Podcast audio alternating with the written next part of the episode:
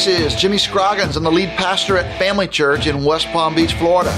Are you tired of going to conferences, reading books, and listening to speakers who tell you how to do church when you know that you cannot do what they are recommending? You've come to the right place. On our podcast, we're going to give you principles, strategies, and ideas that you can implement right now with the resources you have at your church because this is church for the rest of us.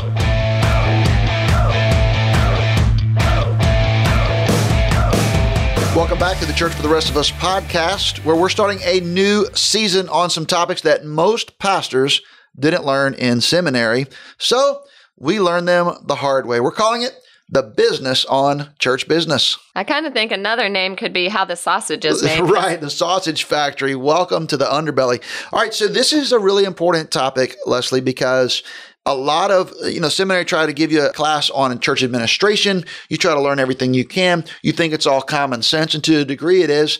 But the truth is there's a lot of things that go into leading a church and leading it well and leading it successfully that a lot of us have just had to learn through the school of hard knocks. And so, what I want to do is try to share some of our experiences at Family Church and that I had uh, in previous churches because uh, experience is a great teacher, but it's not the best teacher. The best teacher is other people's experiences. That's right. I always remember, um, I think it's Beth Moore who said, I want to learn something from the books rather than taking the field trip myself. Right. Um, so, you want to learn from other people's experiences that they've had, especially in this area, because these are critical areas areas. And like you said, I don't think most pastors, I'm not a pastor myself, but I don't think they went into ministry to run a business. No. They went into ministry because they wanted point. to reach people, make disciples. They have a spiritual desire to um, see people reached for the cause of Christ. But then there's this other side of being a church um, that they also have to learn to lead.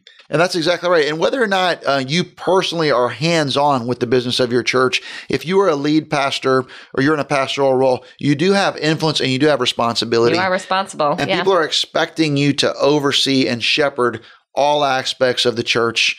And uh, whether it's a small church, whether you're bivocational, whether it's a, a medium sized, large church, there are just aspects of this that are running a business. I know um, when I, Leslie, when I first got into ministry, I got into it as a student pastor, a youth pastor, and I thought the greatest thing that I would ever do would be to put 12 kids in a van and take them on a mission trip. And to the and the truth is, to this day, that's kind of my picture of the highest pinnacle of ministry influence. And now, as a lead pastor of a large church like Family Church, we have, you know, 200 employees or whatever, and millions and millions and millions of dollars worth of property and all this different stuff that happens. And I'm meeting with lawyers and whatever. And man, sometimes I look around, I go, this is not what I got into this to do. Right. And yet, it's my responsibility. And so, if I want to be a pastor of a church like this, I'm just going to have to have some facility for leading the business on church mm-hmm. business. And so are our listeners. Yeah. And so, what experiences have you had either in your own life, like you said, or when you talk to other pastors that made you realize that these are important topics for us to cover? I'll tell you, when I first came to Family Church, it was then called the First Baptist Church of West Palm Beach. And our church years ago, like in the 70s and early 80s, had a model where the deacons were a board of deacons and they actually functioned like a governing board. And so they were the authority and they ran the church. They were the boss of the pastor, they were the boss of everything. And all church business had to run through them. Well, in the early 90s, our church changed its bylaws and really transitioned a lot of that leadership responsibility to the senior pastor. Mm-hmm. And that's long before I showed up. And uh, but the problem is that a lot of the deacons never got the memo. That's right. And so they were still functioning as in their minds as a board and trying to assert and kind of flex up all the time as a board, like you've got to run this through the deacons. And and so one of the things that they would accuse me of is like, you're violating our bylaws. Well, I was so grateful that our bylaws were well written, were succinct, were brief, and I could actually become an expert on rather quickly. And so that was my goal. I decided I'm going to be more of an expert on the bylaws than anybody. And so that's what that's what I did. And I was so glad it protected me in so many different areas. And then Leslie, I talk to pastors all the time. They come see me or they they give me a phone call and they say, "Hey, we're having this issue with our church and I'm not sure what to do." And I'll say, "Well, what do your bylaws say?" And I can just tell by the silence or the blank stare it's never crossed their mind to look at their bylaws. Mm-hmm. From time to time, you know, our church has done a lot of mergers or we call them strategic partnerships. And churches from around the country will call and say, Hey, we're thinking about doing a merger or a strategic partnership. Can you talk to us about that? And I'll say, Well, yeah, what do your bylaws say? And they're just like, What are you talking about? And I say, Well, what? How about the church that's going to merge with you? What do their bylaws say? Well, what are you talking about? Mm-hmm. And so I've just seen this be so, so vital in terms of being able to lead a, a growing church. So this is really our first principle for our listeners is that every lead pastor, every senior pastor should know their bylaws. Know your bylaws, be an expert on your bylaws. It is crucial to your leadership platform. So, what are those? What are bylaws? Like, explain to our listeners. Hopefully, they all know, but in case they right. don't, explain for us what are bylaws and what are generally in your bylaws or what should be in your bylaws. Yeah, well, so I'm not an attorney, but basically, if you are a corporation, a nonprofit corporation, like in the state of Florida, we have to have our bylaws on file with the state of Florida.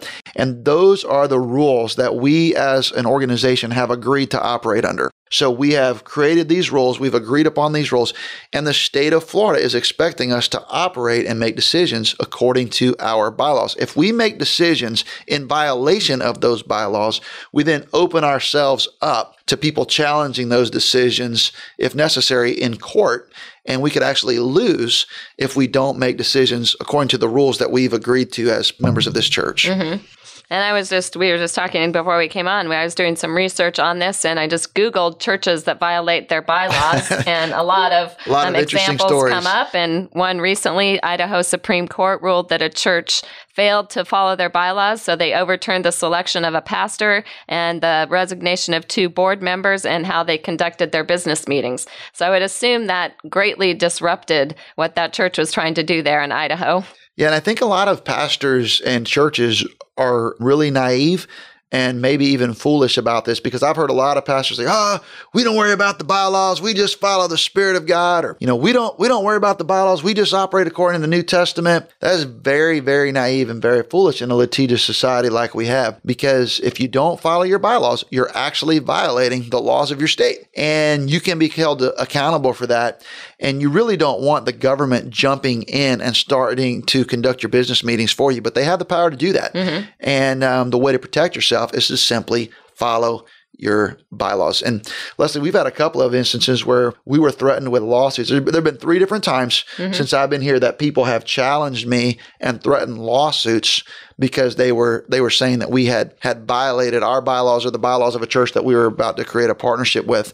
And of course, because we were so careful to make sure that we followed the bylaws just very carefully, we were protected from those and those suits never went anywhere. Yeah, so obviously it's extreme to think about a lawsuit or people bringing a lawsuit against you, but are there some other reasons that you can think of while it's why it's important for a pastor to know his bylaws? One reason is it, it gives you the decision making process for your church. And so if you're going to lead a church, you need to have the process for decision making. So if your process is committees have to approve it, if your process is your congregation has to approve it, if your process is the deacons approve it, it, it really doesn't matter what it is. I mean, I certainly have some preferences about all of that, but whatever the system is, you need to know what the system is so that you can make leadership decisions with integrity. Yeah. And it allows you to stand before your congregation and say, hey, we made this decision. We did it according to the rules that we've agreed on as a church. And I don't have to back up from it. I don't have to be embarrassed about it or be afraid someone's going to challenge it because we did this the right way. And uh, there's a, there's a saying that a, a clear conscience is a soft pillow. and I know that when I have done my best to make decisions with the right heart in the right way, following the rules, and I can stand before God and our people or the courts in the state of Florida if necessary and say, no, we did it exactly the way we're supposed to do it. And that's how we arrived at this decision. And it just gives you a lot of confidence as a leader.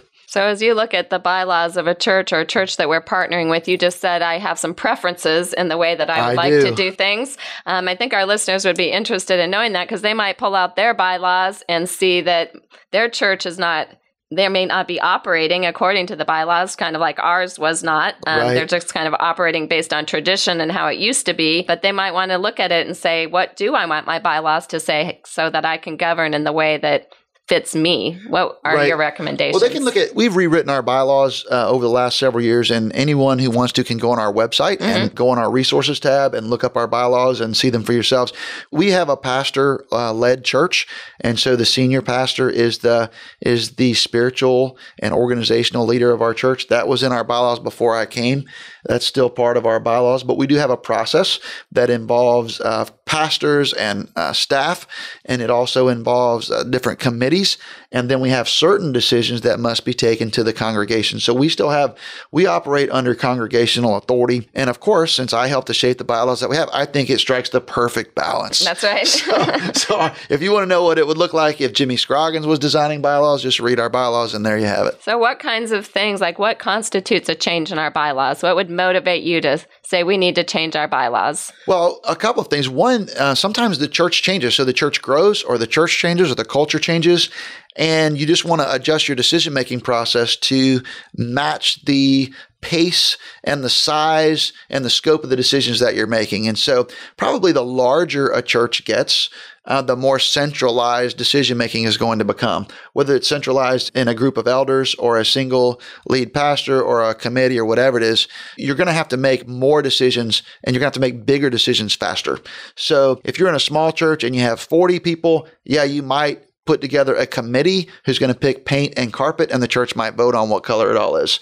If you have a church of thousands and multiple campuses like we do at Family Church, they just show up one Sunday and go, wow, nice new color, because we're not going to have a conversation about that. That's just going to be made in a more centralized fashion. But again, depending on the church, the size, kind of the style, the culture of the church, it could be it could be different. But I do think that uh, the larger a church, the more complex uh, the mechanisms that are required to run the organization, probably the more centralized decision making is going to have to be. And so I know we recently revised our bylaws several years ago, and then we did some reordering this year because we wanted to address some topics that are already addressed in the Baptist Faith and Message, but we wanted to go ahead and put them in our bylaws. So issues like that, like what raises to the level of I'm going to amend our bylaws because this is so important that we have it clearly spelled out. Well, I do think that your bylaws have to spell out your uh, leadership structure. Mm-hmm. Your bylaws have to spell out your membership process. Mm-hmm. If you have church member, which we strongly believe in church membership, so you got to spell out your membership process.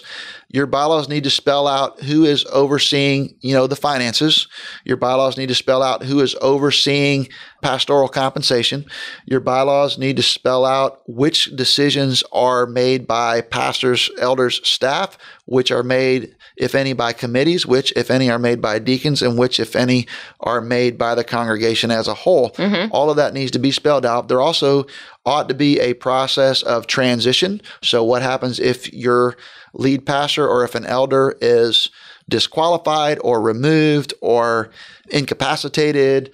Or an elder or pastor who dies, what do you do? All kinds of things that you have to you have to take into account for the bylaws. But the bylaws also ought to uh, spell out or at least connect with the, the core doctrinal beliefs of the church. So your core doctrine and beliefs ought to be included or at least referenced in your bylaws.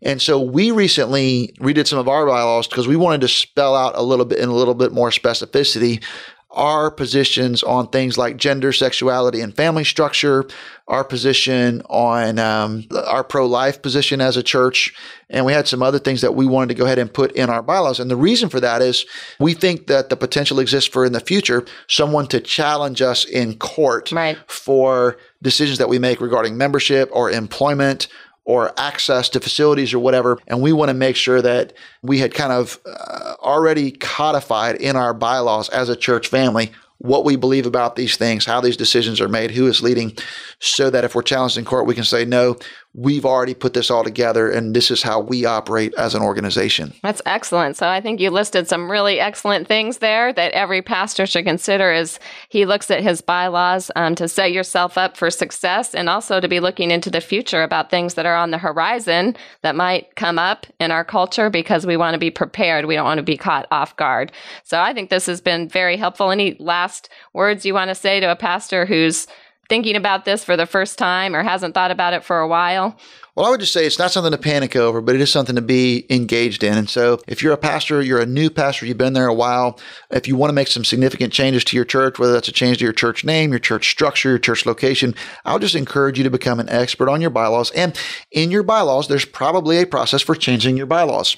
and so, I would encourage you, if you need to, put a group together, look at other bylaws of churches that you like or churches that you would like to kind of follow their pattern. And I would encourage you to, to pull these things together. And then over time, at the right time, without forcing it or creating too big of a controversy in your church, try to change your bylaws so that your bylaws reflect the way that your church actually does business and wants to do business. And that's kind of like what we call the business on church business. There you go. So there you have it. The first principle on the business on church business, which is to know your bylaws. And next week, we'll cover some additional topics. Thank you so much for joining us on today's podcast. I'd love for you to follow me on Twitter at Jimmy Scroggins or check out FamilyChurchNetwork.com to chime in on our blog. We want your feedback on today's podcast. Plus, we want to know what you are doing because we want to learn from you too. Hey, until next time, this is Jimmy Scroggins, and you've been listening to Church for the Rest of Us.